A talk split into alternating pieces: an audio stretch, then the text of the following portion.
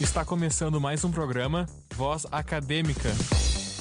Boa noite, eu sou Tairane Silva e hoje no programa Voz Acadêmica um bate-papo com o Dr. Diogo Conter Junqueira. Experiência em assessoria jurídica a diversos setores da economia, agrônomo, industrial, bancários, serviços e tecnologia. Graduado pela PUC-RS, pós-graduado em Direito e Processo do Trabalho e em Direito Processual Civil mestre em Direito Empresarial pela Universidade da Califórnia, já fez parte do jurídico interno do Uber do Brasil. Hoje iremos conversar sobre a medida provisória 936 e sobre o benefício emergencial de preservação do emprego e da renda. Obrigada por nos disponibilizar um pouco do seu tempo. Terani, é um prazer, fico à disposição. Como pode ser feita a redução proporcional da jornada de trabalho e do salário dos empregados prevista na MP 936 entre a empresa e o empregado. Tá ótimo, ótimo. Então, a MP 936 ela é lá de 1 de abril de 2020 agora e ela desde o início veio com bastante polêmica, né? Como você comentou no início, a MP tratava basicamente de três pontos que estão lá no artigo 3 o primeiro era o pagamento do benefício emergencial, que resultou na portaria que nós vamos falar depois o segundo, a redução proporcional de jornada e de salário, e o terceiro, a suspensão. O que aconteceu foi que houve uma ação direta de inconstitucionalidade justamente nesse ponto da MP que ela trazia a possibilidade do acordo individual, né? Então, lá em é, ADI 6363, né, lá em 6 de abril, houve uma primeira decisão do ministro Lewandowski, por meio da qual ele entendia que o acordo individual precisaria ser comunicado aos sindicatos para que esses sindicatos, no prazo do, do artigo 617 lá da CLT, se manifestassem ou não, se presumindo que pelo silêncio eles teriam concordado com isso. Uh, houve embargos, houve interposição de embargos e numa segunda decisão ele acabou não acolhendo os embargos, mas ele prestou esclarecimentos ali em 11 de abril. Né? Então, na verdade, o entendimento dele era de que esses acordos eles surtiam seus efeitos do momento de assinatura, mas que uh, sim, a, a, empresa precisaria comunicar ao sindicato para que ele se manifestasse e ele também esclareceu que quando ele falava lá em prazo de 617, ele entendia que esse prazo estava reduzido pela metade, ou seja, quatro dias, por conta da própria MP. Até que então a matéria foi levada para o pleno, a, o julgamento seria no dia 16 de abril, acabou acontecendo por, eh, no dia 17, e por maioria se entendeu pela constitucionalidade da MP, ou seja, uh, valeria a redação original dela, em que um dos pontos ela traz justamente a possibilidade do acordo individual para suspensão uh, do contrato de trabalho e para um, a própria redução proporcional ali até os 25% para todos e naquelas faixas lá uh, salariais, né? Sim. E então tem duas possibilidades, né? Tem a, a, possibilidade de suspensão de contrato total, né? E tem a possibilidade de diminuir o tempo do empregado e o salário, né? Em 25, 50 ou 70%. Perfeito. A, a, redução é exatamente nessas a redução por meio do acordo é exatamente nessas faixas que você comentou, 25, 50 e 70. Uh, por acordo individual, todos os empregados podem vir a fazer. Empregados que recebam até 3.135 ou mais de 12.202,12 centavos com ensino superior podem também fazer acordo individual para redução de 50% e para redução de 70% os empregados que fiquem entre essas faixas, ou seja, que recebam mais de 3.135 ou menos de 12.202, uh, sem o, levando em conta também a questão do ensino, eles precisam necessariamente passar por acordo coletivo. Né? E na questão da suspensão, uh, ela também ela leva em conta essas faixas salariais, ou seja, o acordo individual é válido para empregados que recebam até 3.135 ou acima de 12.202 com 12 centavos e sejam portadores de diploma de ensino superior, devendo ser feito por meio de acordo coletivo para os empregados que ficam nessas faixas intermediárias. Uh, uma questão que os funcionários ficam bem preocupados é que assim a empresa que tem que, que providenciar a papelada e que manda para o Ministério do Trabalho daí o, o contrato de trabalho pro... é, é uma boa pergunta.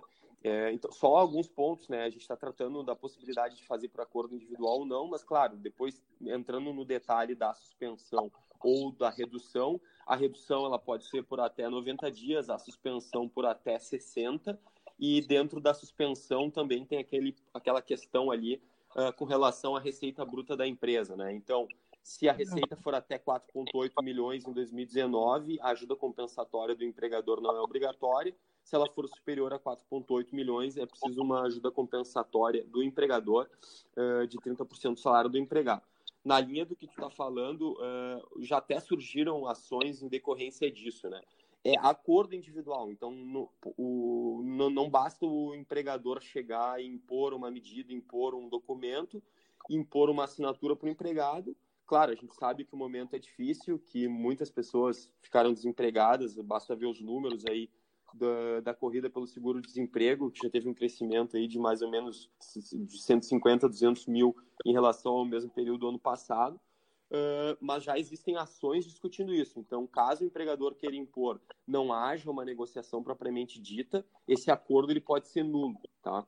Então, alguns sindicatos que até já tinham corrido na frente e tomado uma postura proativa antes mesmo desse julgamento, eles não só traziam orientações nos seus sites, como até mesmo circulares. Então, ali, sugestões de, uh, de pontos que o empregador deveria levar para o empregado. Então, quanto tempo vai durar, qual vai ser a redução, uh, qual vai ser o impacto, possibilidade de, de antecipar essa retomada, enfim. Então, eles, é, até por conta de, de restrição de, de, contato físico, né, Tairane? Então, isso precisa ser feito Sim. por e-mail, precisa ficar documentado. Então, o ideal é que haja essa conversa, essa comunicação, que ela fique armazenada, que isso seja convertido num acordo, e vai ser justamente esse acordo que o empregador tem a obrigação de comunicar.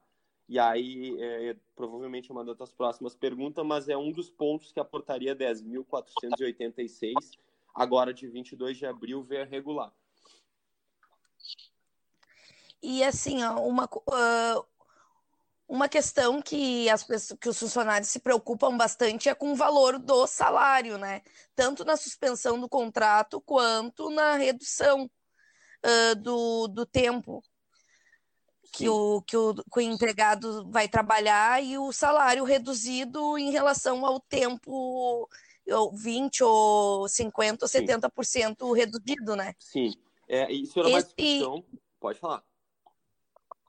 Não, pode, pode Não, é, Essa era uma discussão que se tinha, né? Porque quando fala em salário, é, qual, é só o salário base, é o, é o, são todas as parcelas de natureza salarial, o que que entra para esse... Até porque o número, o valor que eu recebo, ele pode fazer com que eu me enquadre numa possibilidade de acordo individual ou não, né? Então, imagina um salário que tenha lá 3 mil reais de salário base, mas com outros adicionais que ele receba chega a 4 mil e pouco, né? Então, esse foi um dos pontos que era bastante polêmico e que também veio a ser tratado uh, na portaria e até eh, o artigo que ela fala é no artigo 5 parágrafo 2 Ali ela fala do salário contribuição nos termos da Lei 8.212 de 91. Né? Então, se entende aqui, nos termos dessa lei de referência, que entra todas as entram todas as parcelas de natureza salarial, exceto aquelas que são discriminadas nesse artigo, como PLR, uh, prêmio e parcelas bem específicas. Né?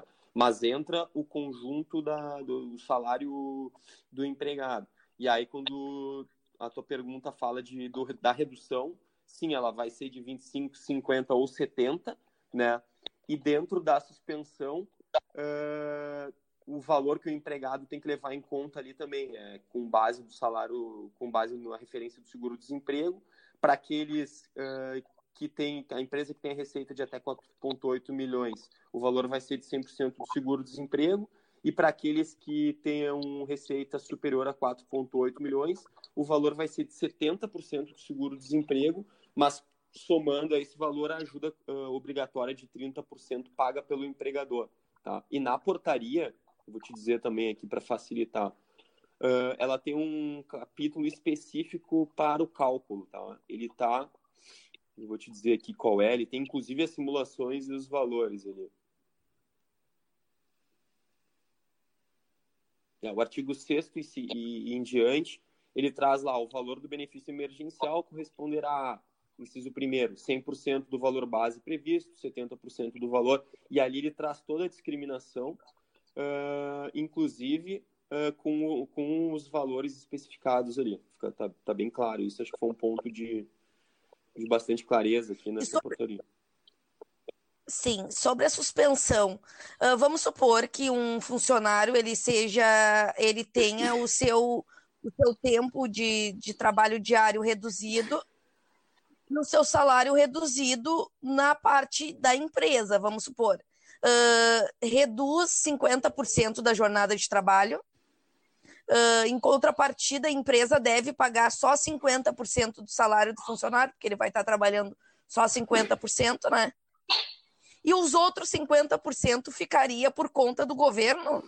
É, aqui, uh, na verdade, assim, ó, a redução do, de salário e jornada ela vai ser proporcional. Então, digamos que eu tenha lá uma jornada de 44 horas por semana, vamos trabalhar nessa faixa, e eu tenho um salário lá de dois mil reais.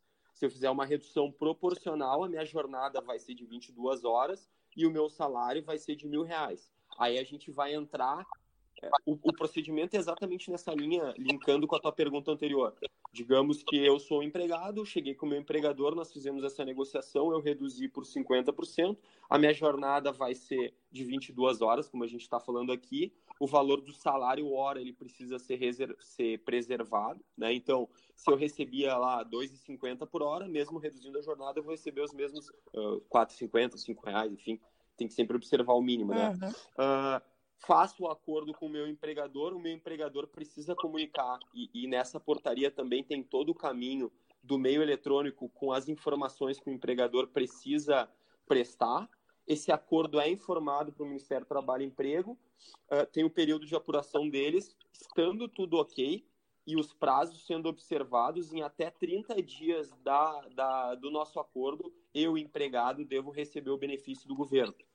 Tá? Então, outro ponto interessante aqui para se ter em mente, o porquê dessas faixas, né? Essa faixa de até R$ 3.135, ela corresponde a, a, três salários mínimos e o governo se deu conta que são empregados que vão estar vão tá numa grande parte da população, a maior parte dos empregados está coberto dentro dessa faixa e com a ajuda do governo são empregados que vão ter um impacto menor possível dentro dos rendimentos mensais, né? Então, tem até a disposição de empregado de empregador uh, diversos portais, se eu não me engano, um deles é da CNI, onde ela permite que se faça simulação. Então, eu informo ali os últimos valores de salários que eu recebi, eu informo qual é a projeção de redução ele soma automaticamente com o benefício do governo, então ali os percentuais às vezes ficam abaixo de 10%, 5%, dá para cada um ver o seu caso individual ali, é bem, bem fácil.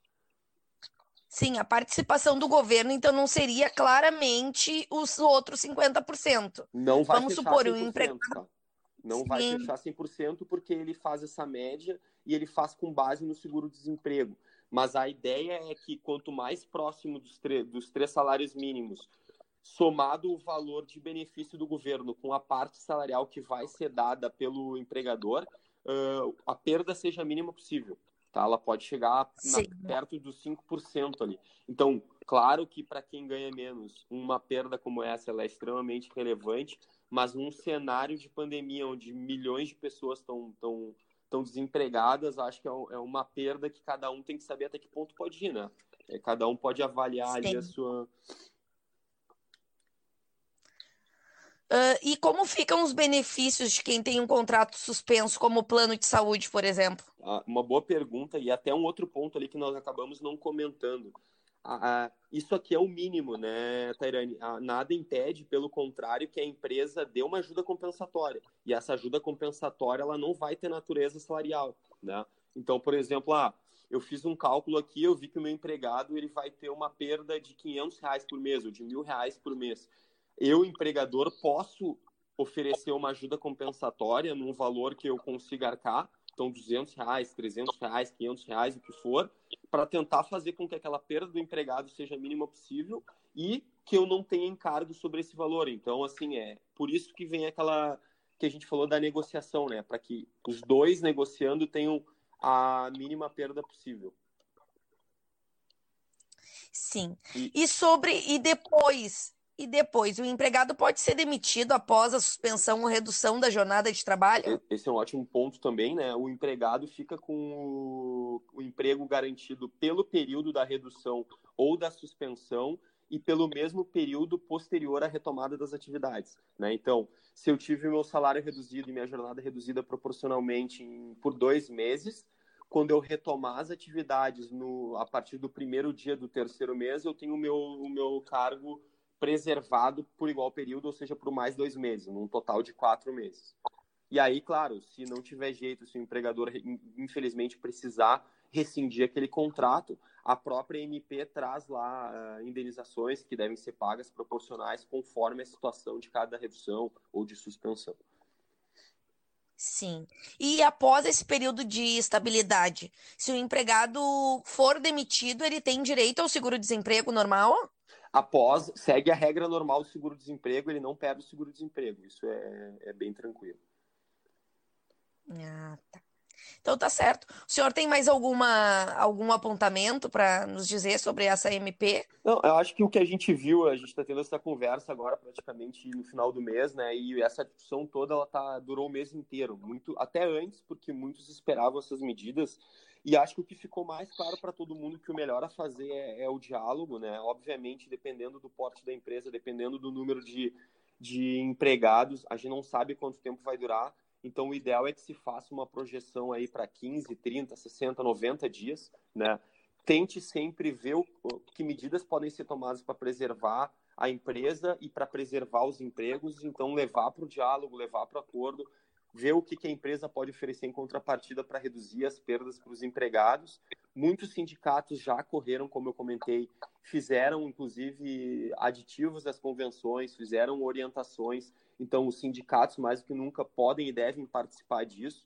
Né? O que o STF fez foi entender como constitucional a medida da forma como ela estava, mas nunca excluir a participação do sindicato. Né? Então, empresas de maior porte que possam vir afetar um número maior de empregados que possam ter esse canal aberto com sindicatos, né? Então acho que é sempre muito válido para todos aí. E para quem não tem trabalho formal, tá? Não tem uma carteira assinada, tem também uma medida do governo que dá um auxílio que 600 do valor de 600 reais e esse cadastro deve ser feito no, no, no aplicativo, né? Exatamente, né? Celular. E o governo acabou relevando mas sim, dava para fazer diretamente no site da Caixa ali do governo. Tem toda a informação que a pessoa física pode ter a respeito do auxílio, pode fazer a, acompanhar a solicitação, realizar por ali e pelo próprio aplicativo também. Né? Então, os requisitos básicos uh, tem ali ser maior de 18 anos, não ter emprego formal, não ser beneficiário de qualquer benefício uh, previdenciário ou assistencial, uh, seguro-desemprego ou outro programa que não seja o Bolsa Família. Tem um ponto aqui também que tem que ter atenção, que é a questão da renda familiar. A renda por pessoa tem que ser de até meio salário mínimo, né? ou seja, 522 com 50, ou renda familiar mensal de até três salários, 3.135 não ter recebido rendimentos tributáveis em 2018 acima de 28.559,70 estar desempregado ou exercer atividades na condição de MEI, que é o microempreendedor individual, ser contribuinte individual facultativo do regime da Previdência Social ou trabalho informal inscrito no cadastro único para programas sociais do governo federal, que é o CAD único. Então, o site da Caixa está bem claro os requisitos, o, a solicitação e o acompanhamento pode ser por ali, e na linha do que tu referiu, o benefício é de 600 reais por mês e pode ser pago por, por até três meses. Nesse caso, o aposentado não, exatamente, não é incluso não. no auxílio, e né? Tem uma, um diferencial aqui também para famílias em que a mulher seja a única responsável pelas despesas, o valor ele é dobrado, ele é de R$ 1.200. Sim. E quantas pessoas de uma mesma família podem receber Pelo esse auxílio? Que tem aqui no requisito, o requisito é para renda, tá? Então, é a renda por pessoa ela tem que ser de meio salário e não pode ultrapassar três salários mínimos. Então tem que ver, pode ser que um preencha o requisito e os outros não, tem que fazer avaliar a situação individual aqui de cada família. Sim. E quem recebe o Bolsa Família tem direito a receber o auxílio? Quem recebe o Bolsa Família, eu acredito que não. Ah, sim, o Bolsa Família é único, perdão. Uh, quem recebe outros benefícios não, exceto o Bolsa Família. O Bolsa Família, na verdade, até foi utilizado de base para quem já estava cadastrado e já estava recebendo para auxiliar, uh, para facilitar aqui a, o pagamento desse benefício. E quanto tempo vai durar esse auxílio emergencial? Por tá até três meses, tá? E aí algo que não tá, a pessoa pode receber isso por até três meses. E aí algo que, que surge de dúvida é uh, pessoas que já encaminharam, que já receberam a primeira parcela, enfim, há quanto tempo vai durar? A gente não sabe quanto tempo vai durar a pandemia, nem quanto tempo vai demorar para retomar a atividade, né? Então, pode ser que o governo crie uma nova medida, pode ser que o governo decida prorrogar, enfim, Uh, tem muita coisa sendo discutida até com relação à operacionalização disso. Uh, e, e, só o tempo vai nos dizer se vai ser preciso uma nova medida do governo ou não, né? Sim. Em caso de dúvida sobre essas duas medidas, qual órgão o funcionário ou o, empreendedor deve procurar? Para o auxílio, o site da Caixa aqui, ele está bem, tem inclusive um número de atendimento o que algumas pessoas vinham reclamando era do tempo de resposta, que poderia dar até mais de três dias, tá? Mas tem o, o site da, da Caixa e o próprio aplicativo, como tu referiu antes. A, as informações da portaria elas são públicas, estão no Diário Oficial, portaria 10.486, de 22 de abril de 2020, e por meio da própria portaria, uh, e ali tem uma parte interessante para empregadores, tá?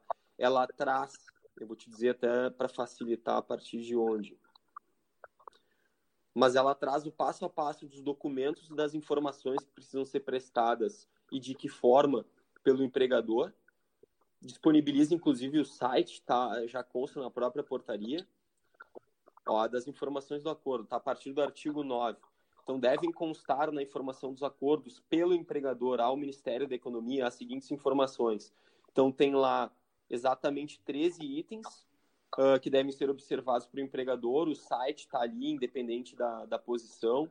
Uh, e, e, tem também aqui a orientação para empregador doméstico, para empregado doméstico, com o site respectivo. Está tudo bem claro aqui nessa portaria. Então tá certo, senhor. Tem mais alguma coisa a falar de, do auxílio emergencial ou da MP? Não, acho que é importante estar bem claro aqui, né? Qual é a medida, qual é o benefício, quem é elegível ao quê. Recuperando tudo que nós falamos, a MP 936 foi a principal responsável por tudo isso, pelo benefício emergencial, pela suspensão e pela redução proporcional do salário jornada. Ela resultou Uh, e posteriormente nós tivemos essa portaria agora de uma semana atrás, regulando especificamente o benefício emergencial. Todas as informações para o empregador, como proceder, documentos obrigatórios, passo a passo, constam ali. Por outro lado, para aquele trabalhador que não tem um vínculo formal e que deseja uh, verificar se ele é elegível ou não ao auxílio emergencial do governo, ele, ele pode obter as informações direto no site da Caixa, na página de auxilio.caixa.gov.br ou pelo próprio aplicativo. Então tá, muito obrigada, doutor Diogo. Tenha um bom dia. Olá, meu nome é Érica Rosa e dando sequência à pauta de hoje, eu vou falar agora com o pequeno empresário Micael Rodrigues da Silva. Ele é barbeiro e vai contar pra gente como ele tem enfrentado esse difícil momento econômico que o país enfrenta devido à pandemia de coronavírus. Olá, Micael, tudo bem? Tudo bem. Qual é o nome do teu estabelecimento e qual bairro fica aqui em Porto Alegre? O nome da minha barbearia é Barbearia Mica Barber. Ela fica no bairro São João, na Avenida Benjamin Constante, próximo ao Bourbon. Uh, é bairro São João ali, na Galeria é. São João. Conta um pouco pra gente da história da barbearia, quanto tempo ela existe, como é que ela começou. Uh, assim, uh, eu já tenho quatro anos na profissão uh, e a, meu sonho sempre foi ter uma, minha, meu próprio negócio, ter minha própria barbearia, poder fazer a minha cara, ter o meu estilo, né? E faz mais ou menos um ano e oito meses aí que eu montei a minha barbearia, uh, com muito suor, com muito esforço ainda, uh, tento fazer o meu máximo para que ela uh, seja uma referência né, em Porto Alegre. Mas hoje eu tenho a oportunidade de ter o meu próprio negócio com a minha própria cara. Uh, é pouco tempo, né? Mas é recente, né? Para um comércio, para um, uma microempresa, é um começo a recém, né? E essa é um pouco da minha história. E você tem registro de microempreendedor? Sim. Teu registro tu fez logo que tu começou? Isto. Eu, na verdade, logo que eu comecei na profissão, né? Como eu sou um autônomo, eu sempre tive a minha empresa. Por mais que eu não tivesse ela fisicamente, eu sempre tive ela no papel, né? Uh, ser autônomo, às vezes, não tem tantos direitos, né? Então a gente tenta ao máximo já contribuir para que qualquer coisa, algum acidente aconteça, a gente possa ter alguma alguma renda, alguma alguma segurança, né? E tu tem algum tipo de plano para fidelização de clientes? Sim, na verdade todos os meses a gente monta um pacote, monta uma promoção, né? Uh, tem meses, por exemplo, uh, Dia dos Pais, a gente uh, faz uma promoção ligada ao pai e filho, mas todo mês a gente sempre faz um desconto, uh, 10%, 20%, às vezes até pela metade do porcento, uh, para que a gente possa até captar mais clientes, né? E aqueles clientes que já são nossos uh, poderem se sentir valorizados, né? Pela barbearia, de certa forma. E, e não é uh, um gasto, é um investimento, né? para cada cliente, né? Fidelizar clientes a ficarem mais tempo ali é, o teu estabelecimento está fechado, tu está atendendo nesse momento tão difícil, né, que o país está passando da pandemia? Sim, ele está fechado por enquanto, né? É, eu tenho liberação uh, ah, para barbearia e salão para funcionar. Só que como eu uh, minha barbearia hoje ela se situa dentro de um centro comercial que está fechado, eu não posso abrir, né? Então, se eu abrir, eu posso prejudicar o centro comercial, a galeria. Então, nesse momento, estou fechado desde o dia 20 do mês passado. Eu queria saber também o que tu tem feito para evitar ter tanto prejuízo durante a pandemia. Bom, é, para mim pegou muito de surpresa, né? Esse, esse, ano seria um ano de crescimento, um ano de projetos novos que eu estava uh, ah, elaborando para executar. Mas, devido a isso, não pegou só a mim de surpresa, pegou uh, muitas pessoas de surpresa. Uh, eu montei um vouchers, né, uh, para clientes. Daí eu montei algumas tabelas de preço. Uh, assim que aconteceu todo esse esquema da Covid-19, uh, eu criei um, um, voucher, né, voucher de desconto para os meus clientes. Aí eu montei algumas, algumas tabelas, né? Uh, cinco cortes, seis cortes, tantos cortes por tal preço, Sim. com um preço muito acessível, para que eu pudesse realmente uh, pegar algum, alguma receita para nesse momento onde eu não estivesse trabalhando poder ter alguma segurança, né? Porque uh, eu não trabalhando eu não ganho. Então eu, eu criei esse esquema de voucher desconto e divulguei todos os dias e graças a Deus, alguns clientes compraram e puderam me ajudar nisso, né? É, eu podendo beneficiar eles, né, com um valor bem acessível uh, e também me ajudando, né, nesse tempo de, de crise aí que não foi fácil, não está sendo fácil, ideias né? criativas, né? É, e criar uma interação, né? É, é uma preocupação uh, com o cliente também, né? E poder uh, ser aberto e claro e transparente para ele dizer, cara, eu preciso de ajuda também, então tô te ajudando com esse voucher, se tu tiver como, se puder me ajudar, eh, vai ser e muito tu bom. chegou né? a receber o auxílio emergencial?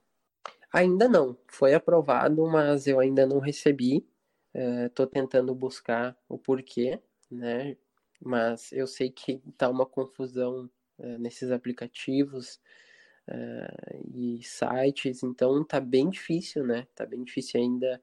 O governo falou que faltou dinheiro até para pagar, então já foi aprovado faz tempo e eu tô esperando ainda. Tá ainda com dificuldade de acesso para concluir, é isso?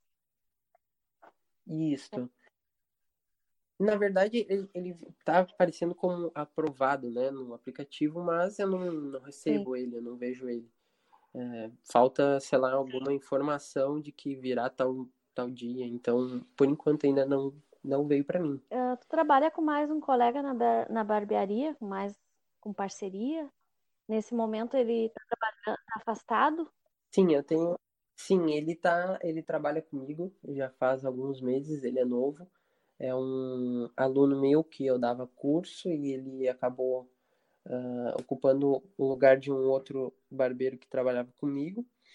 E ele, por enquanto, ele está em casa, né, fazendo alguns serviços uh, com os amigos dele, trabalhando com o avô dele. Por enquanto, ele está afastado e, e, a gente está sempre uh, conversando. Ele também tentou auxílio, não sei se ele conseguiu ou não. Então, e também está difícil para ele. Né? abrir, né? ele será reintegrado? Sim, sim, com certeza, né? Eu preciso dele, a gente precisa dessa equipe. Na verdade, é, esse ano a gente ia ampliar mais essa equipe, então agora realmente nem vai ser muito bom ampliar a equipe pelo, devido à aglomeração de pessoas, né? Então a gente vai estar tá trabalhando junto a hora que voltar tudo ao normal. Caso seja permitida a abertura nas próximas semanas, quais os cuidados que tu acha que vai ter que passar a tomar? Que ideia tu pensa de, de fazer? Como que tu vai mudar o atendimento? De alguma forma a gente vai ter que mudar a partir de agora, né? Quais são as tuas ideias? Sim, é isso. Eu já estava planejado, já estava tudo esquematizado, né? Uh, eu sempre trabalhei com agendamento, né? Isso não vai mudar. Mas a única diferença é que os nossos horários entre clientes vai aumentar pela, pela questão de poder limpar, higienizar, uh, limpar os materiais, limpar a cadeira e, e, evitar também aquela fila, aquela aglomeração de espera na barbearia. Então, o que a gente vai fazer? A gente vai fazer de atendimento de uma em uma hora. Então, é, atende um cliente, intervalo de uma hora, a gente limpa tudo, espera o cliente, entra, atende o cliente, espera uma hora, limpa. Então, a princípio, esse vai ser o nosso roteiro de atendimento, né? Para quando a gente a voltar. Fila. E com isso, sem a tradicional fila, alguém que chegou ali na hora, não vai poder cortar, infelizmente, não vai poder cortar. Ou vai ter que esperar fora, ou vai ter que agendar e voltar novamente. Infelizmente, para alguns, pode ser que uh, gere um, um, um, ar meio estranho, mas realmente a gente vai ter que ter esse jogo de cintura e poder falar a real. Gente, não tem como, a gente precisa marcar, temos que trabalhar com horário marcado, com esse intervalo, para tomar os devidos cuidados, tanto com a gente quanto para os clientes. Certo. Alguns barbeiros estão indo até as casas dos clientes. Já pensou nessa possibilidade? Sim, eu já estava fazendo com alguns clientes meus uh, que precisam eu, realmente eu estava fazendo esse trabalho com aqueles que realmente precisavam, né? Que eu tenho alguns clientes que são uh, do meio político, são do meio uh, de moda, alguma coisa assim. Então eles eles sempre estão me procurando. Então às vezes eles precisam para urgência e eu estava indo só para eles, assim, eu ia na casa deles, mas não aberto para todos Sim. também, né? Para evitar também o, Sim, a minha saúde também. também né? Sim. A internet é uma ferramenta que te ajuda nesse momento? Muito, sempre me ajudou. É, de, falo com total clareza que a internet hoje é muito necessária para mim. Eu preciso dela e ela nesse momento ela tem sido essencial, porque é o meio que eu consigo ter o contato com os meus clientes através do Instagram, Facebook e WhatsApp uh, ah, para ter essa comunicação com eles também, até para saber se eles estão precisando de alguma coisa, né? Uh, um cuidado Sim. com eles. Tu né? diria que tu tem um bom engajamento nas redes sociais? Sim, hoje a minha maior, maior clientela, tudo vem do Instagram. Não é nem do Facebook, é do Instagram. Quase uns 70% da clientela é, vem do Instagram. Certo. Tu já pensou em fazer vídeos auxiliando os clientes a fazerem a barba em casa, dando alguma dica? Eu, eu não fiz ainda. É, eu tenho, é na verdade, eu tenho um, um, Instagram separado da barbearia e o meu de, dos meus trabalhos, mas eh, nenhum deles eu fiz esse esse vídeo. Eu, eu vi que tem muitos fazendo, né? Mas eu, eu realmente não aconselho muitos a fazer em casa, né? Talvez algumas coisas simples, mas muitos clientes já vieram me procurar pedindo ajuda, né? Porque realmente foram tentar e, e não tiveram sucesso. Então, eu não, eu não sou muito a favor disso, né? Não sou muito uh, de ensinar a fazer em Porque casa. Porque essa barbearia, ela faz a barba e corta cabelo também? Isso.